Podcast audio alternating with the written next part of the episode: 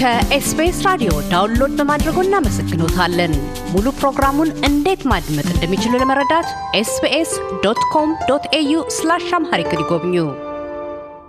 አድማጮቻችን የልብ ድካም በመባል የሚታወቀውን የጤና ችግር መሰረት በማድረግ ከዶክተር ልሳነ ማርያም ጠንክር በደቡብ ካሊፎርኒያ የግል ተቋም የልብ ሐኪም ጋር በክፍል አንድ ውይይታችን የልብን ተፈጥሯዊ ሁኔታ አገልግሎቱንና እንዴት ሊጎዳ እንደሚችል ተወያይተን ነበረ። በክፍል ሁለት ቆይታችንም ልባችን ላይ ችግር ሲፈጠር ምን አይነት ምልክቶች ልናይ እንችላለን? ምልክቶቹ ሲከሰቱ ምን ማድረግ ይኖርብናል? ያሉትስ የሕክምና አማራጮች የት ደርሰዋል? በሚሉት ዙሪያ ውይይታችንን እንቀጥላለን። መንስኤዎቹን በሁለት ከፍለን መለወጥ የምንችላቸው መለወጥ የማንችላቸው ብለን ካየን ዘንድ አንድ ሰው ልቡ መድከም ሲጀምር ወይም ያሉት ቱቦዎቹ መዘጋት ሲጀምሩ ምን አይነት ምልክቶችን ማሳየት ይጀምራል? አንድ ሰው ልቡን አሞታል ብለን ስንል ምን ደረጃ ላይ ሲደርስ ነው? በምንስ ያውቀዋል ችግሩን? እንግዲህ ሜትና ምልክቶች ወይም symptom and signs የምንላቸው በሽታው ምን ደረጃ ላይ ነው ያለው ከሚለው ጋር በጣም የተያያዘ ቅድም እንዳልኩሽ ይሄ የኑሮ ሂደት ነው። ደም ስራችን ውስጥ ያለው ግድግዳ በተወሰነ መጠን የተወሰነ የሚጋገር ነገር ይኖረዋል። የአስር ዓመት ልጅ የሀያ ዓመት ልጅ የሰላሳ ዓመት ልጅ ሊኖረው ይችላል። በጣም አነስተኛ ስለሆነ ግን ምንም ችግር አያመጣም። እየገፋ በሄደ ቁጥር ግን ችግር እያመጣ ይመጣል። ስለዚህ በምን ያህል ደረጃ ነው ጥበቱ ነው። ስለዚህ አንድ ሰው ለምሳሌ የደም ስሩ ሀምሳ percent ብቻ ከሆነ በ plaque ወይም በዛ የሚጋገረው ነገር የተዘጋው ብዙም ስሜት ላይኖረው ይችላል። ሳያውቀው ይኖራል፣ ስሜት የለውም። ግን ያ ነገር እየጨመረ ሲሄድ percent ወይ ሰማንያ በመቶ ከሆነ symptom ወይም ስሜት ማምጣት ይጀምራል። ከዛም አልፎ ዘጠና አምስት percent ወይም መቶ percent ሙሉ በሙሉ ከተዘጋ ግን በትክክል ስሜት ይኖራል። ከዛም አልፎ ደግሞ heart attack የሚባለው ወይም myocardial infarction የሚባለው ከዛም አልፎ ድንገተኛ ሞትም ሊዳርግ ይችላል ማለት ነው። በዚህ ማለት የምፈልገው ስሜት ሊለያይ ይችላል ግን ጠቅለል ባለመልኩ ይህን ይመስላሉ። የልብ ድካም ያለበት ወይም ደግሞ የ coronary artery disease ያለበት ሰው የሚሰማው ዋና ዋና ስሜቶች ከዋና ዋና ስሜቶች ውስጥ አንዱ የደረት ህመም ነው። ይሄ በአብዛኞቻችን የምናውቀው ይመስለኛል። የደረት ህመም በአብዛኛውን ጊዜ በስተግራ በኩል ነው ነው ቅድም እንዳልኩት ልባችን በአብዛኛው ደረታችን ውስጥ ሆኖ ወደ ግራ በኩል ያለው። ብዙ ጊዜ የሚሰማን ደግሞ የመጫን ስሜት ነው። ሰው ላያችን ላይ እንደተቀመጠ ደረታችን ላይ እንደተቀመጠ ይሰማል። አንዳንድ ሰው ደረቴን ጨመደደኝ ይላል። አንዳንድ ሰው የማቃጠል ስሜት አለኝ ይላል። አንዳንድ ሰዎች ምግብ ያለመፈጨት አይነት ስሜት ይሰማኛል ይላሉ። ከሰው ሰው ይለያያል ስሜቱ። እሱም አንድም በትክክል ከልብ በሽታ ጋር የተያያዘ ነው ወይስ ሌላ ነገር ነው ብሎ ለማወቅም አንድም የሚያስቸግረው በዛ ምክንያት፣ በተለይ ደግሞ ሴቶች ላይ በተለየ መልክ የመምጣት ባህሪ ያለው በግራ በኩል ያልኩት አንዳንድ ሴቶች ላይ ለምሳሌ በቀኝ በኩል ሊሆን ይችላል ህመሙ ወይ ወደ ጨጓራቸው አካባቢ ሊሆን ይችላል እና ሴቶች ላይ ጥንቃቄ ሊያስፈልግ ይችላል። ያ ስሜቱ አይ ጨጓራ አይነቶ ብሎ ዝም ብሎ ትትቶ በኋላ ግን ሲታይ ከልብ ጋር የተያያዘ ሊሆን ይችላል እና ዋነኛው የደረት ህመም ነው። ያ የደረት ህመም ደግሞ በግራ በኩል ሆኖ አንዳንዴ ምንድን ያደርጋል ሬዲየት የሚያደርግ ማለትም የመሰራጨት ባህሪ ያለው ወዴት ወደ ግራ ትከሻና ወደ ግራ እጅ፣ አንዳንዴ ደግሞ ወደ ግራ አገጭ የመሰራጨት ሁኔታ አለው። እንደዛ ሲሆን ጥርጣሬያችንን ያጠነክረዋል ማለት ነው። ይሄ ነገር ምናልባት ከልብ ጋር የተያያዘ ነው ማለት ነው። በምንንቀሳቀስበት ጊዜ ብዙ ደም እንዲረጭለት ስለሚፈልግ ያን ደግሞ የሚሰራው ልባችን ስለሆነ ልባችን ቶሎ ቶሎ ለመስራት በሚሞክርበት ጊዜ የሚፈልገውን ደም ሊያገል ልብ እያገኘ ስላልሆነ ስሜቱ ይወጣል ማለት ነው። ብዙ ስራ እየተባለ ነው ልብ ግን ያንን ለመስራት ኦክሲጅንና ምግብ ወይም ንጥረ ነገር እያገኘ አይደለም። በዛ ምክንያት ህመም ያመጣል። እዚህ ከእንቅስቃሴ ጋር የሚብስ ከረፍት ጋር የሚጠፋ የደረት ህመም በጣም ጥርጣሬያችንን በጣም ከፍ የሚያደርግና በደምብ seriously መታየት ያለበት ነገር እንደዛ ሲሆን ሌላው ስሜት ትንፋሽ ቁርጥ ቁርጥ ይላል፣ ወይም የሚበቃ አየር ማገኝ አይመስለኝም፣ ትንፋሽ አጠረኝ ብሎ ይመጣል። ከሳምባችን ጋር የተገናኘ ከልባችን ጋር የተገናኘ ከሁለቱም ጋር ሊሆን ይችላል። ግን የልብ ድካም ካለ ወይም እንደዚህ የደም ስር መዘጋት ካለ ልብ የሚፈልገውን ኦክሲጅን ማግኘት ካልቻለ እና በደንብ ደም መርጨት ካልቻለ ሳምባችን ውስጥ ውሃ የመያዝ የመጠራቀም አይነት ነገር ይኖራል። የመተንፈስ ችግር ይኖርብናል። ትንፋሻችን አጠረ እንላለን። ውስጡ ምንም ውሃ መኖር የለበትም። ውሃ የማዘል ጸባይ ካለው ያ ስለማይኖር ሰውነታችን ኦክሲጅን አያገኝም። ያንን ስሜት ይፈጥርብናል፣ ትንፋሽ ማጣት። ሁለተኛው ዋናው ምልክት እሱ ነው። ከዚህ ጋር በተያያዘ ደግሞ የደረት ህመሙ ኃይለኛ ከሆነ የቀዝቃዛ ላብ፣ የማላብ ነገር ሊኖር ይችላል። ማቅለሽለሽ፣ አንዳንዴ ማስታወክም ሊሆን ይችላል። የልባችን ግድግዳ ወይም ልባችን ጡንቻ አንደኛው part መሞት ሲጀምር ነው እነዚህ በአብዛኛው እየወጡ የሚመጡት። ሌላ የሰውነት ድካም ነው። ሴቶች ላይ በዚህ ብቻ ሊመጡ ይችላሉ። ሰውነት የደከመ ሰውነት የዛለ ደህና ነበርኩኝ የዛሬ ሳምንት፣ አሁን ላለፉት ሁለት ሶስት ቀን እንደዛ ነው። ያ ማለት ግን እንደዚህ ደከመኝ ያለ ሰው ሙሉ ይሄ ነው ማለት አይደለም። ግን በዛም አቅጣጫ በዛም መልኩ መታየት አለበት። የደረት ህመም ሳይኖራቸው በዚህ ብቻ ሊመጡ ይችላሉ አንዳንድ በሽተኞች። ሌላ ማዞር፣ ራስን እስከ መሳት ነገር ሊኖር ይችላል ማለት ነው። ስሜቶችን በተመለከተ ምልክት ወይም የበሽታው ሳይኖች ያው ይሄ ማለት የሕክምና ማዕከል በሄዱ ጊዜ ሐኪም ወይም የጤና ባለሙያ የሚያያቸው ነገሮች ማለት ነው። በሽተኛው ኃይለኛ የደረት ህመም ካለው ደረቱን ይዞ ሊያዩ ይችላል። በእጁ ደረቱን እንደመጨመድ አይነት፣ በላብ የተጠመቀ በሽተኛ፣ የልብ ምት መጨመር፣ የደም ግፊት መቀነስ፣ ልብ የሚፈልገውን ደም ካላገኘና የልብ ጡንቻ መስራት ካቆመ የደማችንን ግፊት የሚያመነጨው ልባችን ልባችን መጭመቅ ካልቻለ የደም ግፊታችን ይወርዳል ማለት ነው። እሱ በጣም መጥፎ ምልክት ነው ማለት ነው። የባሰ ነገር አለ ማለት ነው። ኦክሲጅን ሲለካ ሰውነታችን ውስጥ ያለው ኦክሲጅን መጠን ያንሳል። ይህም በአብዛኛው ሳምባ ውስጥ ያለው ውሃ ሳምባችን ውሃ ከመቋጠር ከማዘል ጋር በተያያዘ በሰውነታችን ውስጥ ያለው ኦክሲጅን እየወረደ ይመጣል ማለት ነው። እነዚህ እንግዲህ ዋና ዋናው ምልክቶች የምንላቸው እነዚህ ናቸው። ቀደም ሲል እንደጠቀሱት አንዳንድ ጊዜ የልብ ህመም ምልክቶቹ የሌላ አይነት ህመም ምልክቶች ሊመስሉ ስለሚችሉ ሰዎች ብዙ ጊዜ ሊዘናጉ፣ ቆይ ይሻለኛል፣ በራሱ ጊዜ ይዳን በማለት ሕክምናን ሊያዘገዩ ይችላሉ። እንዲህ አይነት መዘናጋት ለጤናችን ያለው አደገኛ ገጽታ ምን ይመስላል? እሱ በጣም ጥሩ ጥያቄ ነው። እንዳልሹ ብዙውን ጊዜ ቅድም የዘረዘርኳቸውን አይነት ስሜቶች ሲሰሙን ምንም አይደለም፣ ከዚህ ጋር የተያያዘ ነው፣ ይሻለኛል። እያልን ችላ የምንላቸው ነገሮች አሉ። ግን የዚህ በሽታ አስከፊነቱ ምንድን ነው? የመጀመሪያው የዚህ በሽታ ስሜት sudden death ሊሆን ይችላል፣ ሞት ሊሆን ይችላል። የልብ በሽታ በትክክል አልተነገረኝም፣ የልብ በሽታ አለህም አልተባልኩም፣ የልብ በሽታ ሲኖረኝ እዛ እከታተላለሁ። እያለ የምንቆይ ከሆነ የመጀመሪያው ስሜት ወይም የመጀመሪያው symptom sudden death ሊሆን ይችላል። ማለትም ድንገት ድንገተኛ ሞት። ድንገተኛ ሞት ወይም ደግሞ cardiac arrest ከዛ ደግሞ አንዴ እሱ ከተፈጠረ በኋላ ከእሱ የመዳን እድል በጣም አነስተኛ ነው። ወይ እርግጥ ያለንበት አካባቢ ወይ የጤና ማዕከል ካለ ነው ሆስፒታል ውስጥ ማለት ነው፣ ወይም ጤና ጣቢያ ወይም እንደዛ አይነት facility ያለበት ቦታ ካልሆነ ከዛ የመዳን እድል በጣም ያነሳል። ስለዚህ እንዲህ አይነት ስሜቶች ሲኖሩ ችላ ከማለት ሐኪምን ማማከር የጤና ባለሙያ ማየት ወይም ወደ ጤና ማዕከሎች መሄድ ያስፈልጋል። እዛ ከሄዱ በኋላ ምን ምን ይደረጋል ዋናው ስሜቶችን በማየት ወይም ምልክቶችን በማየት የልብ በሽታ ሊሆን ይችላል የሚል ጥርጣሬ ያስነሳል። ከዛ ብሄድ ባለፈ ደግሞ የልብ ምርመራዎች አሉ። ብዙ ጊዜ የሚደረገው የደም ግፊት ይለካል፣ የኦክስጅን መጠን ይለካል። ከዛ በኋላ ኢኬጂ ይባላል፣ ኤሌክትሮካርዲዮግራም ወይም ደግሞ በተለምዶ ይመስለኛል የልብ ራጅ ይባላል። አተረጓጎሙን ባለስማማበትም የልብ ራጅ የሚባል ምርመራ አለ። እሱ በጣም ቀላል ምርመራ ግን ብዙ መረጃ ሊሰጠን የሚችል ምርመራ ነው። አንድ ሰው ለምሳሌ ልቡ ዙሪያ ያለው ካለው ደም ስሮች ውስጥ አንዱ ተዘግቶ ከሆነ መቶ በመቶ ተዘግቶ ከሆነ ያንን ሊያሳየን ይችላል EKG ውን በማየት ከዛም አልፎ የትኛው ጋር ያለው የደም ስር መዘጋቱንም ሊያሳየን ይችላል። ከዛ በመነሳት የሚያስፈልገው ሕክምና ወዲያ ማድረግ ይቻላል ማለት ነው። በቀላሉ በትንሽ ይሄ ግን ሁሉንም ሊያሳየን ይችላል። ለምሳሌ የገለጹት ማለት ነው። ሌላ ምርመራ የልብን size ሊያሳይ ይችላል። ሳምባችን ውስጥ ውሃ መያዝ ያለመያዝ ከሱ ጋር የተያያዘም ነገር ሊያሳየን ይችላል።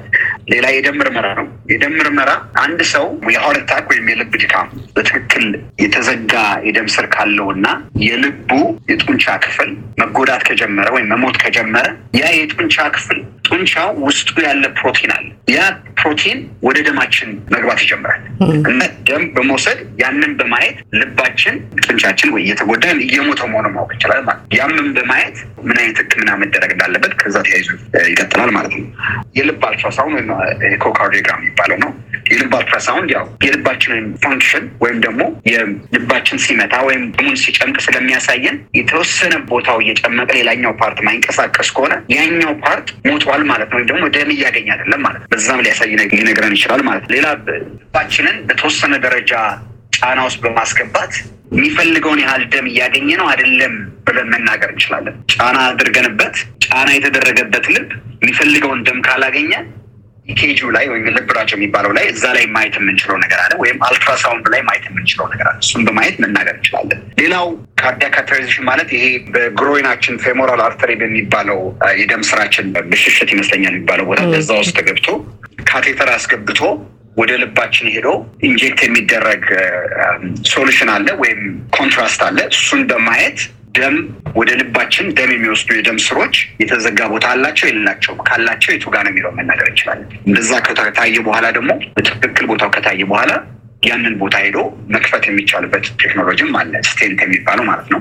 እዛ ገብቶ እዛው catheter ገብቶ መክፈትና የደም መዘዋወሩ እንዲቀጥል ማድረግ ይቻላል ማለት ነው። እንደ ምርመራም ነው። የተዘጋ ነገር አለ የለም ካለ ደግሞ በዛውም ደግሞ መክፈት የሚቻልበት ማለት ነው። ጠቅለል ባለ መልኩ እነዚህ ናቸው ምርመራዎቹ ማለት ነው። ሌላው ወደ ሕክምናው ነው የምናልፈው። ቀደም ሲል እርስዎ እንደገለጹት ልብ መላው ሰውነታችንን የሚያንቀሳቀስ ሞተር እንደመሆኑ መጠን ልብ ከተነካ መላው ሰውነት ሊነካ ስለሚችል እንዲህ አይነት ችግሮች ሲፈጠሩ በሕክምናው ቶሎ የመዳን ቶሎ ወደ ቀደመው ስራው እንዲመለስ የማድረግ አቅሙ የሕክምናው ጥበብ በአሁን ሰዓት ደረጃ ያለው ምን ይመስላል? ስለዚህ ሕክምናውን በተመለከተ በሁለት ከፍለን ብናየው ጥሩ ይመስለኛል። አንደኛው የተወሰነ መዘጋት ወይም plaque ወይም የሚጋገረው ነገር በተወሰነ መልኩ ዘግቶት plaque ወይም የተጋገረው ነገር ወደፊት እየባሰ እንዳይሄድ እና ሌላ ችግር እንዳያመጣ የምንጠቀምባቸው መድኃኒቶች አሉ እየባሰ እንዳይሄድ። ሁለተኛው ደግሞ የተጋገረው ወይም ደግሞ ያ plaque ከሰባም ሰማንያ percent ን በላይ ሆነው ወይም heart attack አምጥቶ ልብ ድካም ያለበት ሰው እንዴት ነው መታከም ያለበት ነው። ስለዚህ ከመጀመሪያው ብንጀምር የተወሰነ የደም ስር መጥበብ ወይም መዘጋት ያለበት ሰው መጀመሪያም እኛም recommend የምናደርገው አስፕሪን ነው። አስፕሪን ማለት የሚሰራው ደም ማቅጠን ሳይሆን ደም እንዳይረጋ የሚያደርግ መድኃኒት። ደም በተፈጥሮ ራሱ የመርጋት አቅም አለው፣ መርጋትም አለበት። ምክንያቱም በምንደማ ጊዜ ደም መርጋት አለበት ደሙ እንዲቆም ግን ያንን ከቀነስ ነው እነዚህ የደም ስሮቻችን ውስጥ ያሉ plaque ኦች ወይም ደግሞ የተጋገሩ ነገሮች እነሱ ደምን የማርጋት tendency ያላቸው እሱን ለመከላከል አስፕሪን ካደረግን ሰማንያ percent ወይም ሰባ percent ተዘግቶ የነበረውን ደም ከረጋ ወደ መቶ percent ሊለውጠው ስለሚችል ያን ለመከላከል ማለት ነው። ዋናው ሕክምና አስፕሪን ሊሆን ይችላል ማለት ነው። ሁለተኛው እንደዚህ አይነት ችግር ያለው ሰው የደም ስር መዘጋት የልብ የደም ስር መዘጋት ችግር ያለው ሰው ኮሌስትሮል የሚቀንስ መድኃኒት መውሰድ አለበት። ኮሌስትሮል ብዙም ባይሆንም መውሰዱ ይመከራል። ሶስተኛው ደም ግፊት ካለ ወይም የስኳር በሽታ ካለ እነሱን በደንብ መታከም አለበት። ደም ግፊቱ መለካት አለበት። በተወሰነ range መሆን አለበት። ስኳር በደንብ መታከም አለበት። በጣም ትኩረት ሊሰጠው የሚገባው ነገር ነው። በተለይ እንደዚህ የተወሰነ ድረስ ችግር ያለባቸው ወይም የ coronary artery disease እንዳለባቸው የታወቁ ሰዎች እዚህ ላይ ትኩረት ሰጥተው የሚደረገውን ነገር ማድረግ መቻል አለባቸው። አንዴ ግን ጉዳቱ ከደረሰ በኋላ ግን ማለት እዚህም ባለፈ የደም ማቅጠኛ መድኃኒቶች አሉ በመርፌ የሚሰጥ ያ ሰው ማለት ውስጥ የረጋ ደም አለ ማለት ነው። ደሞ ስለረጋ ያ ደም መርጋቱን እንዳይጨምር ወይም ደግሞ የረጋ ካለ ጭራሽ የረጋውን ለማሟሟት የሚጠቅም መድኃኒት በደም ስር ይሰጣል። ከዛ በተያያዘ ቅድም እንደገለጽኩት ያው cardiac catheterization ተደርጎ የቱ ጋር የተደፈነ መሆኑ ታይቶ የተደፈነበት ቦታ ላይ ተገብቶ stent ይባላል። እሱ አስገብቶ መክፈት ይቻላል እና ደሙ በትክክል መዘዋወር እንዲጀምር ማለት ነው። ይህ ማድረግ ካልተቻለ ግን አሁን cardiac catheterization ሲደረግ በዛ መልኩ መክፈት የማይቻሉ የደም ስሮች አሉ። እንደዛ በሚሆንበት ጊዜ surgery ወይም ኦፕሬሽን ሊያስፈልግ ይችላል። ያ bypass surgery ይባላል። bypass ማለት የተዘጋውን የደም ስር የልብ የደም ስር በሱ ፋንታ ከሌላ ቦታ የደም ስር ወስዶ መተካት ማለት ነው። ስለዚህ የደም ዝውውሩን እንደገና ማስተካከል ማለት ነው። bypass surgery ይባላል። የተወሰኑ ሰዎች እንደዚህ አይነት ሰርጀሪ ሊያስፈልጋቸው ይችላል። ስለዚህ ሕክምናው በበሽታው ባለበት ደረጃ ይለያያል። ክትትሉን በተመለከተ የልብ ህመም ያለባቸው ሰዎች ምን ማድረግ አለባቸው ብለው ይመክራሉ? እንግዲህ አንድ ሰው የልብ በሽታ እንዳለበት ከታወቀ በኋላ ሕክምና ባለሙያ ጋር ከተቻለም የልብ ስፔሻሊስት ጋር በተወሰነ ጊዜ መከታተል ያስፈልጋል። ብዙ ጊዜ በስድስት ወር እንደ ሁኔታው የባሰም ነገር ካለ በሁለት ወር በሶስት ወር ሊሆን በሳምንትም በሁለት ሳምንት ሊሆን ይችላል። ግን በአብዛኛው በስድስት ወር እየሄዱ መከታተል በጣም አስፈላጊ ነው። አንድም መድኃኒቶቹ ለልብ ድካም የሚሰጡ መድኃኒቶች እንደ ሁኔታው እየታየ እንደ በሽተኛው ስሜት እና ምልክት እየታየ መለወጥ ሊያስፈልገው ይችላል። ሁለት ደግሞ በየመሀሉ የሚያስፈልጉ ምርመራዎች ሊኖሩ ይችላሉ። ችላ ከተባለ እና አይ በቃ መድኃኒት ጀምር ያለው መድኃኒቱን ብቻ ነው የምቀጥለው ብሎ ከተተወ ለሌላ ለከፋ ነገር ሊያጋለጥ ይችላል። ቅድም እንደጠቀስኩት የልብ በሽታ ጊዜ ላይሰጥ ይችላል። መድኃኒቱ በትክክል ካልተወሰደ፣ ክትል በትክክል ካልተደረገ ልብ አንዴ መምታት ካቆመ እና ከሶስት እስከ አምስት ደቂቃ መምታቱን ካቆመ ብሬን ስለሚያመጣ ወደ ሞት የሚወስድ ነገር ስለሆነ ችላ መባል የሌለበት ነገር ነው። በጣም በጥብቅ ክትትል የሚያስፈልገው በሽታ ነው። በሌላ በኩል ደግሞ ስናየው ልብ በሽታ እንደ ማንኛውም በሽታ ሕክምና አለው። ብዙ ሰው ሊያስደነግጥ ይችላል፣ ግን የራሱ የሆነ ሕክምና አለው። ብዙም አይነት ሕክምና ያለው በሽታ ነው። በዚህ አጋጣሚ እንደው መናገር የምፈልገው ለአድማጮች ቅድም እንደነገርኩት እንደተናገር ነው እንደገና ልናገረው የልብ በሽታ የመጀመሪያው ስሜት የመጀመሪያው ስምተም ድንገት ሞት ሊሆን ይችላል፣ ሰደን ዴት ሊሆን ይችላል። ስለዚህ ማንኛውም ሰው የዘረዘርኳቸውን አጋላጭ ሁኔታዎች ያላቸው ሰዎች እነዚህ ነገሮች በጽኑ አይቶ ሐኪም ማማከር ካስፈላጊ ሐኪም ማማከር ነው። መታከም ካለበት መታከም ነው እንጂ አይ ስኳር አለኝ እንጂ የልብ በሽታ የለኝም፣ ደም ግፊት አለኝ እንጂ የልብ በሽታ የለኝም እያሉ ከተተወ የልብ በሽታ ሲመጣ አታከማለሁ ካሉ ምናልባት የመጀመሪያው የልብ በሽታ መምጣቱ የሚያሳየው ሞት ሊሆን ይችላል። ሰደን ዴት የሚባለው ማለት እሱ ደግሞ መመለስ አይቻልም። በአብዛኛው ጊዜ ካርዲያክ አሬስት ውስጥ ከተገባ መመለስ በጣም አስቸጋሪ። ስለዚህ አስረግጬ መናገር የምፈልገው እንደዚህ አይነት አጋላጭ ሁኔታዎች ያሏቸው ሰዎችን ሐኪሞች ጋር በደንብ ሄዶ መከታተል ነው፣ መታከም ነው፣ መታየት ነው። የልብ በሽታ ደግሞ እንዳለ ከታወቀ በኋላ ደግሞ መድኃኒት በትክክል መውሰድ ነው፣ ሐኪም ጋር ሄዶ መከታተል ነው። ብዙ አይነት አመርቂ የሆኑ የሕክምና ዘዴዎች አሉት ልብና ከዛም ኑሮን ከልብ በሽታ ጋራም ማስኬድ ይቻላል ማለት ነው። አንድ ሰው ልቡ ከደከመ ከሶስት እስከ አምስት ደቂቃ ድረስ ልቡ ሳይመታ ከቆየ ወደ ሞት ሊያመራ ይችላል ብለዋል እና በዙሪያ ያሉ ሰዎች አንድ ሰው እንደዚህ አይነት ችግር ሲገጥመው ቢያዩ ምን ማድረግ አለባቸው? የህክምና ባለሙያዎች ወይም አምቡላንስ ድንገተኛ ጊዜ ባለሙያዎች እስከሚደርሱ ድረስ በዛች በሶስት እስከ አምስት ባለችው ደቂቃ ውስጥ ምን በማድረግ የሰውየውን ወይም የሴትየዋን ህይወት ማዳን ማትረፍ ይችላሉ? እሱ እንግዲህ አንድ ሰው ድንገት ሲወድቅ ያው መጀመሪያ ልቡ ይቁም አይቁም ማወቅም አይቻልም። በተለይ መንገድ ላይ የሆነ ሰው ሲወድቅ ስናይ ራሱ ስቶ ሊወድቅ ይችላል። ልቡ ቆመ ማለት አይደለም፣ እየተነፈሰ ሊሆን ይችላል። ስለዚህ መጀመሪያ ማድረግ ያለብን እየተነፈሰ ነው አይደለም፣ ከዛ ላይ ልብ የምታለው የለውም ነው። ከዛ እርዳታ መጥራት ወዲያው ያንን እየፈተሽን እርዳታ መጥራት። አካባቢ ሰው ካለ የወደቀ ሰው አለ እርዱኝ ነው። ያ ሰው የድንገተኛ ሕክምና ሊሰጥ የሚችል ደውሎ መጥራት በ same time ደግሞ መተንፈስ ማቆሙንና የልብ ምቱ እንደሌለ ካረጋገጠን ደግሞ resuscitation ይባላል። ትንፋሽ ላፍ መስጠት እና ደግሞ chest compression ደረቱን በእጅ መጫን። ያ በጣም critical ነው።